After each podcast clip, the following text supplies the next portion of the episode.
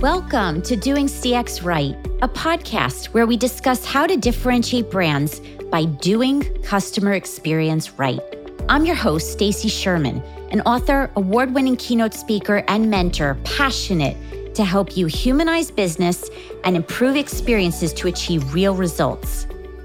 Today, I'm interviewing an impressive guy, Alan Stein Jr., who has spent 15 years working with the highest performing basketball players on the planet, including NBA finalist Kevin Durant. We talk about how to utilize the same strategies in business that elite athletes use to perform at world class levels. You're going to better understand how to raise your game as a leader and create unparalleled customer experiences and improved organizational performance with earned trust at the forefront.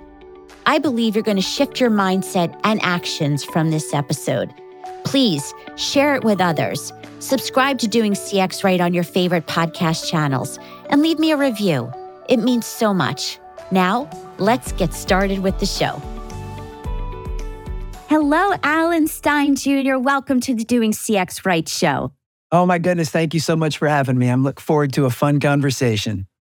Yes. Now, you have been speaking about such inspiring topics that correlate to similar passions of leadership, employee experience, showing up as our best selves, and customer experience impacts. So, before we begin, please tell the audience who are you? What do you do?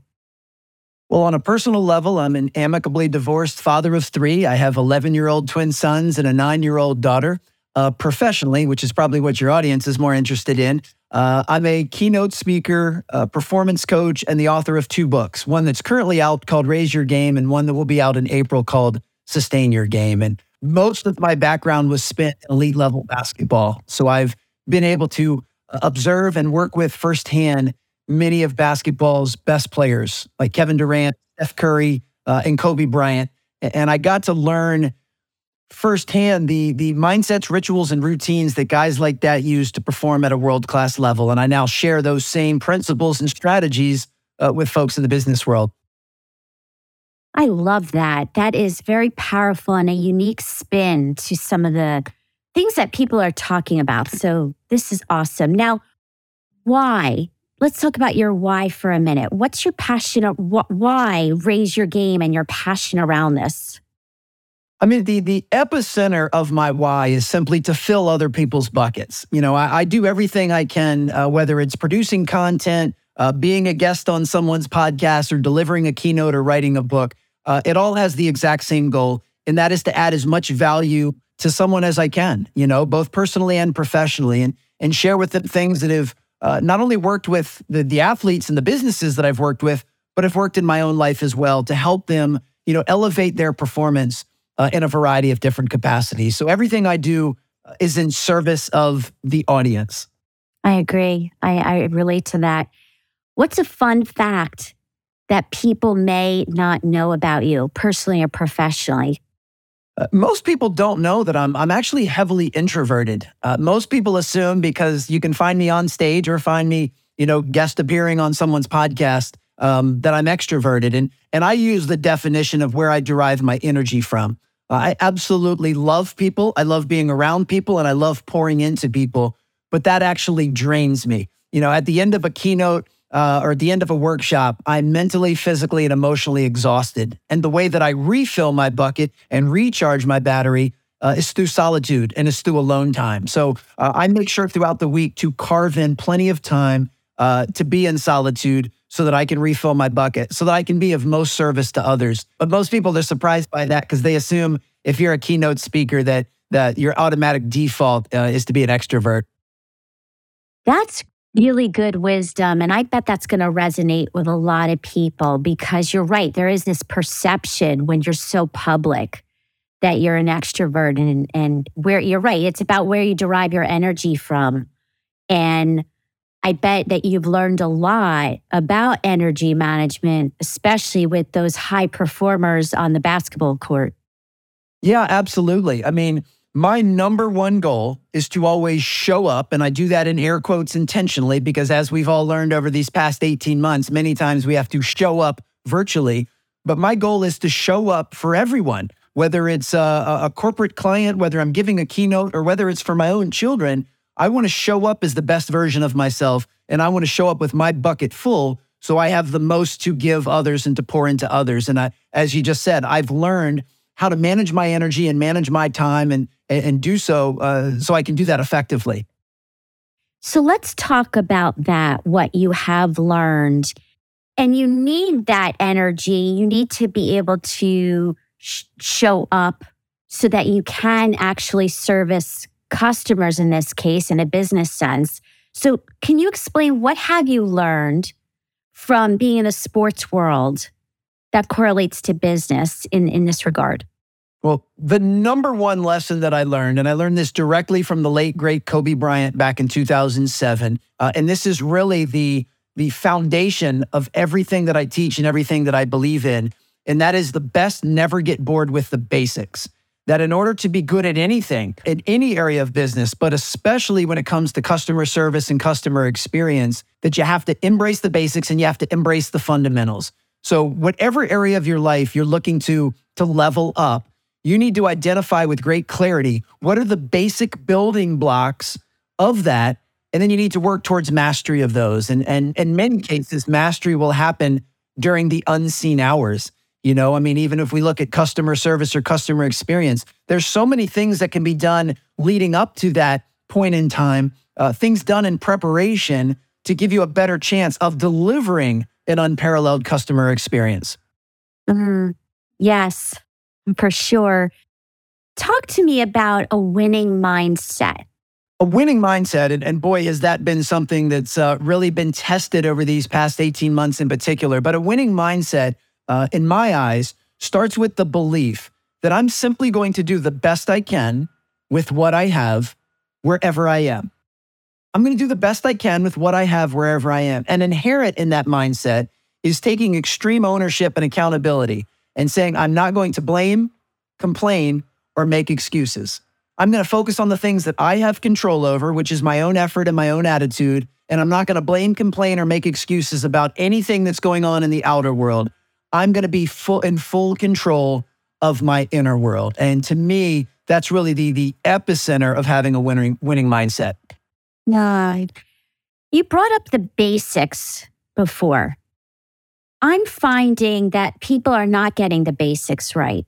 In other words, they're not picking up the phone when that's really the, the easiest thing to do to make another employee, a colleague, a customer understand. They take the silent path. They're not getting the basics right. Why do you think it's so hard? And what do we do about that? Well, in all honesty, uh, in most areas of life, whether it's sport or business, the basics can be rather mundane and the basics can be rather monotonous. And, and I think we live in a society that keeps encouraging us to chase what's new and what's hot and what's flashy and what's sexy and skip over the basics. You know, we're constantly told that we should be looking for a shortcut or a hack or an easier or quicker way. And, and I think that societal pressure is part of the problem that we all tend to feel like we've graduated past the basics and we need to be doing some more advanced techniques and and I think most people unfortunately make things way more complex and way more difficult than they need to be. Uh, I, am a big believer that you know simplicity uh, is the key. Simplicity will actually increase speed and increase efficiency and effectiveness in everything that we do. And the way uh, to increase that is by staying focused on the basics. So, once again, whatever it is you're trying to improve, you know, you just mentioned communication with a colleague.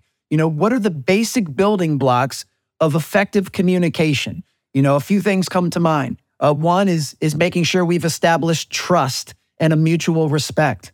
Two is making sure that we learn to speak the other person's language. You know, find out what's the best style and way to communicate with them based on their preferences and then we need to stick to those things. You know, what are the mediums that they prefer? You know, I'm a big believer that to be an effective leader and to be an effective communicator, you have to defer to the other person's preferences. So if they prefer text message, then you need to learn how to effectively communicate with them via text message. If they'd prefer a phone call, then that's the route that you need to go. It's all about being chameleon like enough to deliver what the other person would prefer. And that in itself is uh, basically the definition of, of, of wowing someone with uh, unbelievable customer experience is great businesses and great leaders learn to view their own business and organization through the eyes of the customer and say, what are the, the challenges and pain points that the customer would have? What is it that the customer is trying to get out of this? What are the problems that we solve for the customer and what's at risk if we don't? And when you can see your own business and when you can see the world through your customer's eyes, then and only then are you going to be able to deliver unbelievable experiences. Ooh, very powerful. I want to bring back a word you said trust. Without trust, there's nothing. How do you really build trust? How do you show up where the world's jealous? So many. How do you show up where you're able to really influence and not be where people think you're self serving? Have you come across that? And, and what do you say? Well, you know, one of the original coaching mantras I learned well back into the beginning of my coaching journey um, is really the creed for all coaches, but for all leaders in general. And that is the mindset that it's not about me, it's about you. Every single leader listening to this right now, whether you lead your business, whether you lead your family, or you lead your church, you should be able to say to yourself, it's not about me, it's about you. I mean, that's the number one thing that goes through my mind anytime I'm on stage in front of an audience. It's not about me as the speaker. It's all done in service of the audience. And once again, that's the mindset that a business needs to have as the starting point to delivering an unparalleled customer experience is this is not about us. This is about delivering value and delivering service to you. And when we can look at the world through that lens, that that selfless lens of, of servant leadership, uh, it becomes so much more magnetic and so much more attractive. And, and that's how I think we develop that relationship. I wrote this down servant leadership. So, how do you actually create that perception?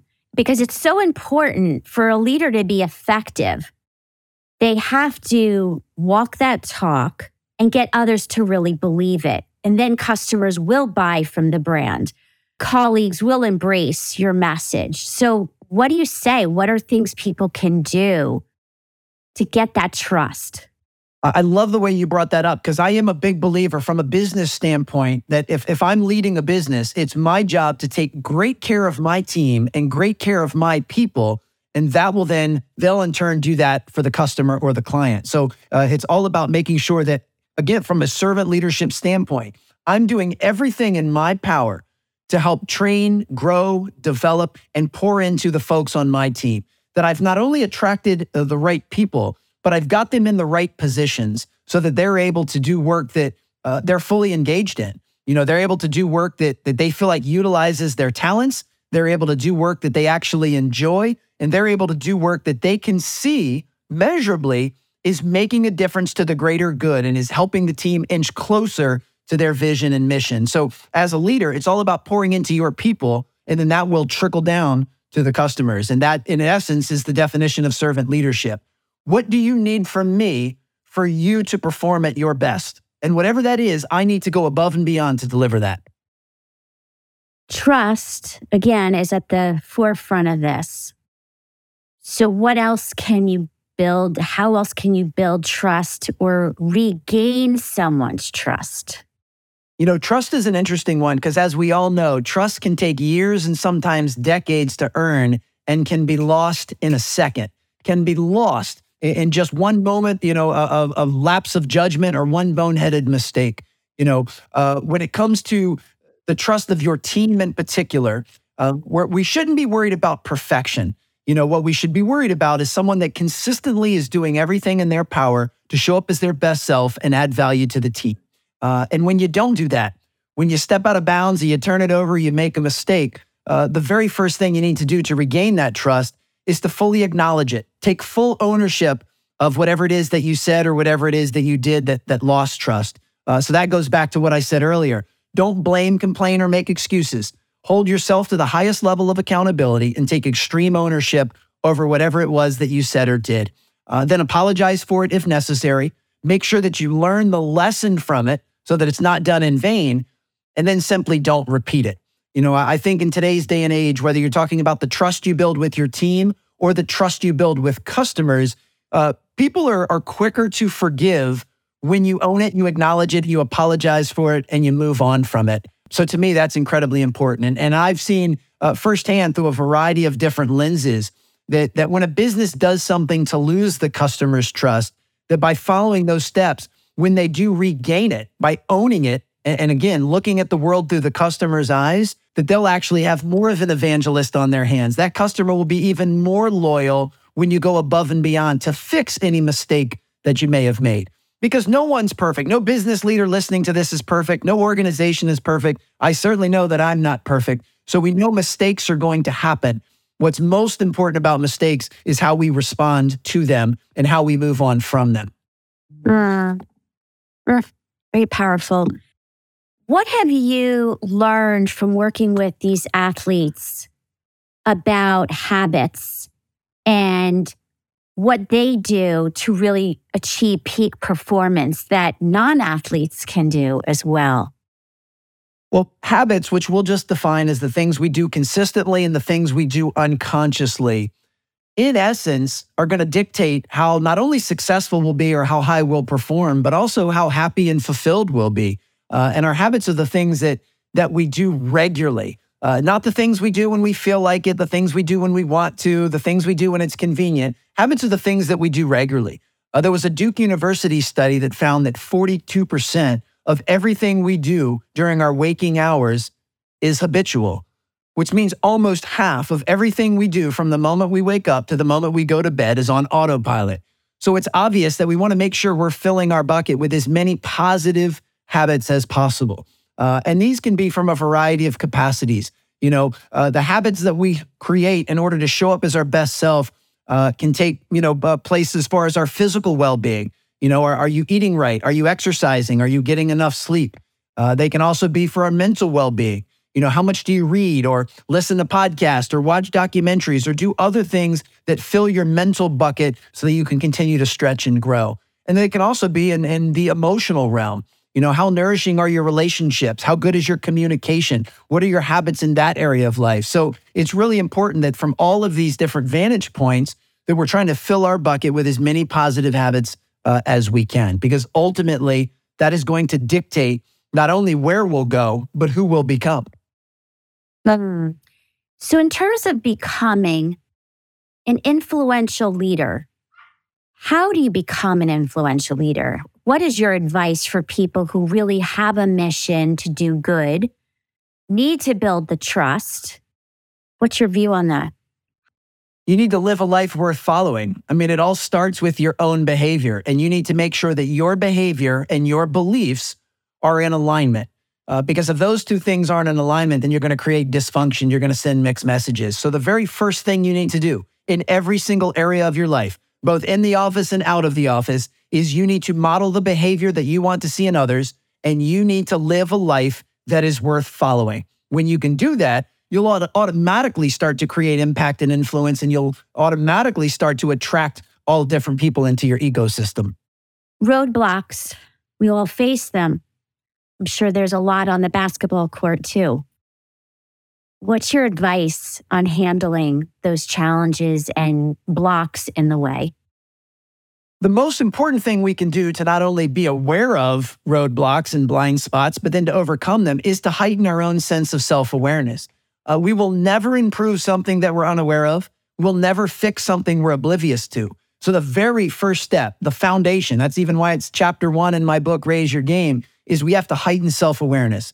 We need to make sure that we know uh, both sides of the curtain of, of what makes us who we are. Uh, certainly, we need to know what many people label as the good stuff. You know, these are my strengths, my talents, uh, my, my goals, my ambitions, my, you know, we, we, we want to know that stuff. But then we also have to have the courage and the vulnerability to look on the other side of the curtain and be able to acknowledge our weaknesses, our flaws, our shortcomings, our imperfections, our fears, our insecurities. Uh, and, and, that can be, you know, uh, scary and for lack of a better word, that can be tough to face that stuff. But it's important that we look at both sides of the coin of, of what makes us who we are, because we have to have that heightened sense of awareness. And one of the ways we actually heighten self awareness, uh, as counterintuitive as it may sound, is we recruit those that are closest to us and that know us the best and ask us if the way we're viewing ourselves and the way we're evaluating ourselves in these different areas of our life is actually accurate and is actually the way the rest of the world sees us.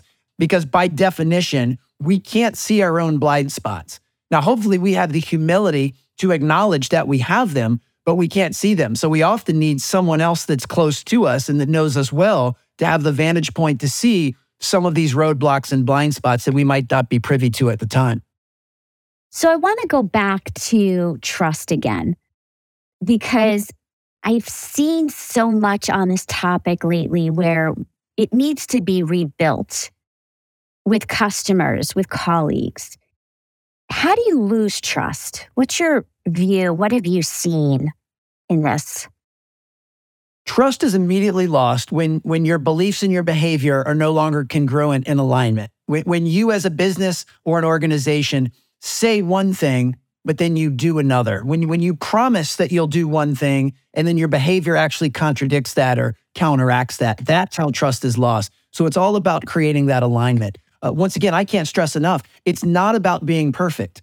There is no business, there is no leader, there is no human being that's going to be perfect 100% of the time. So no, we shouldn't be worried about that. What we need to focus on is making sure that we have great clarity on what it is that we're aiming to deliver, and then make sure our behavior is in perfect alignment with that. That everything we do in our culture and everything someone says or does in, on our team is in alignment with what we said we were going to deliver. And when you can do that, then you'll heighten trust. And when you do have a, a slight misstep or a miscommunication or something doesn't go as well as planned, that's when you can use those steps that I shared previously about regaining that trust and simply acknowledging your mistake and figuring out a way to resolve it and fix it. Uh, it has definitely been my experience that the overwhelming majority uh, uh of customers will give you that second chance if you go above and beyond to first and foremost listen to them. Let them let them vent, let them share, let them bellyache over what didn't go right, and don't deflect or dismiss it. Simply own it, acknowledge it, and then do everything in your power to resolve it and fix it. Uh, and do so the, the way that they want it resolved or fixed. And when you can do that, I'm telling you, you, you can actually gain a more loyal customer in the long run. Mm. Now, what happens when you don't really either know or actually made a mistake. You're just living you. You're being you. Now, we we can control how we show up in the world, but we can't control how somebody else is going to receive us. That makes it tricky to really build trust because it may we might not have done anything wrong. We we we're in a, a servant leader, but not perceived that way. What do you do? Yeah, well, this go, it's such an insightful point that you bring up. I mean, this goes back to what I said earlier about we can't fix something we're oblivious to. And, you know, one of the things, excuse me, that every business should be fearful of is that you're going to lose a customer and they're not going to tell you why they left. You know, one of the most important things we can do is gather the data of why they were unsatisfied or why they didn't have a great experience with your product or service and why they left. And even if you can't maintain or keep them as a customer, you can at least learn something valuable that you can then, you know, change the way you do things moving forward. So what you need to do is create a culture that that preaches an openness and a willingness to hear as much feedback as possible. Really create an environment that your customers know, hey, we're doing this for you and we want to hear anytime you're you're not satisfied or anytime we didn't deliver an amazing experience. So uh, it's not really a, a, one-time thing. It's it's not really something you can get by sending out a, a generic survey at, at, at the point of sale. You really need to build this into the fabric of your organization that we welcome feedback. We want people to let us know how their experience was both when the experience was amazing and when not, it's not so amazing. We want to hear both stories so that we can make sure that we're making the tweaks on our end to pivot accordingly. So, yeah, a, a customer that leaves your business quietly uh, and doesn't tell you why they're leaving, uh, we, we want to try to reduce that number as much as possible. What also is blaring to me as we're in this great resignation time is the same thing with employees. So, you talked about culture. how do you build a trusting culture between colleagues, between colleague, uh, employee and their boss? How do you do that? Yeah, and this well, this goes back to no matter what business you're in. I don't know who's listening to this right now or who's watching this, but no matter what business you're in, I promise you, you are in the relationship business. Regardless of your industry, your genre, your product, your service, you are in the relationship business. Uh, and that's because, as you just said so perfectly, every single person on your team is a human being. And every single person you serve, every customer and client is also a human being. And the relationship that you have with those two groups will ultimately determine how successful your business is and how well your business performs. And uh, those relationships, yeah, I mean, they're they're predicated on the ability to effectively communicate and openly communicate. So we need to do those two things right. as regularly and as consistently as possible. It, the answer always seems to be communication. Any question, that is the answer. yeah. I mean, c- communication ultimately uh, is within a few degrees of any dysfunction. Any dysfunction in an intimate relationship, any dysfunction in a professional relationship, yeah. any dysfunction in a group, team, or organization, uh, it always comes down to either lack of communication or poor communication. So that's why uh, communication skills are some of the most valuable and, and, most needed in the business world today. And, and this goes back to kind of how we started the conversation about never getting bored with the basics. You know, communication is a, a pretty basic skill set, but it's an incredibly difficult one to master because there's so many different nuances. And and that's really something, uh, a skill set that every single leader and every person in business, and definitely everyone in any type of customer service role, should be working to improve every single day of their lives. I love it. Well, I was going to be ending this conversation with two questions, but I think maybe you answered one. You tell me that if I had many CEOs, entrepreneurs, leaders in my room right now, tons of them, what's the one takeaway? What's what's the one thing you want them to know? You know, one thing I'd say to them is to even though you are doing everything to be in service of others, make sure you prioritize your own self-care. This piggybacks on what we said earlier about making sure that you fill your bucket first, you know, going back to my introverted tendencies, make sure as a leader that you make the time to fill your bucket first, mentally, physically, and emotionally, so that you have more to give and more to pour into others. You know, one of the mistakes I see some very noble and well intentioned leaders make is they end up burning it at both ends. They're, they're constantly trying to be of service to everyone on their team. They're constantly in service of their customers. Then they go home and they're constantly in service of their family. And that's really noble. But if you let your, you know, bucket drain or you let your battery go to almost depletion, then you're not able to be the efficient and effective leader that you're capable of. So you actually have to prioritize your self care so that you have more to deliver to others. My final question, which I might know the answer to as well, but let's see, is if you could go back in time to your younger 20 year old self, based on what you know now that you did not know then, what would you tell younger Alan? Well, you know, the, the irony to this question is the younger Alan most likely wouldn't have listened because one of my biggest issues back in my younger days was I was incredibly hard headed and incredibly stubborn. And, and I thought I knew a lot more at 20 than I acknowledge that I even know now at 45. So that would have been part of my problem was at 20, I thought I had most of the answers. And now at 45, not only do I realize how little the 20 year old Alan knew, I realize how much more the 45 year old Alan still has to, to learn. So if I could have cracked through that hard exterior, I would have told the younger Alan to simply be open to as much feedback as you can. That that feedback is uh, the spark and the conduit to growth and improvement, um, and that you never have all of the answers. That we should always be in constant pursuit of new and better ways to heighten every single area of our lives. Oof. I'm going to play this for uh, many 20 year olds that I know. Please do. including my including my own family.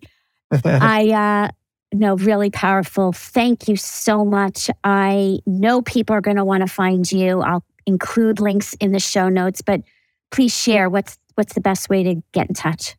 Well, the easiest way to find me is my website, alansteinjr.com. I also have an ancillary site, strongerteam.com. Uh, I'm very easily found on social media. I believe that's how you and I first got introduced was through LinkedIn. Uh, and I'm just at Alan Stein Jr. Uh, on Instagram, Twitter, Facebook, and LinkedIn. Uh, and you can find Raise Your Game anywhere they sell books, but most people tend to go to Amazon these days. And then the follow up to that, Sustain Your Game, will be out April 12th, but you can go ahead and pre order that now on Amazon as well.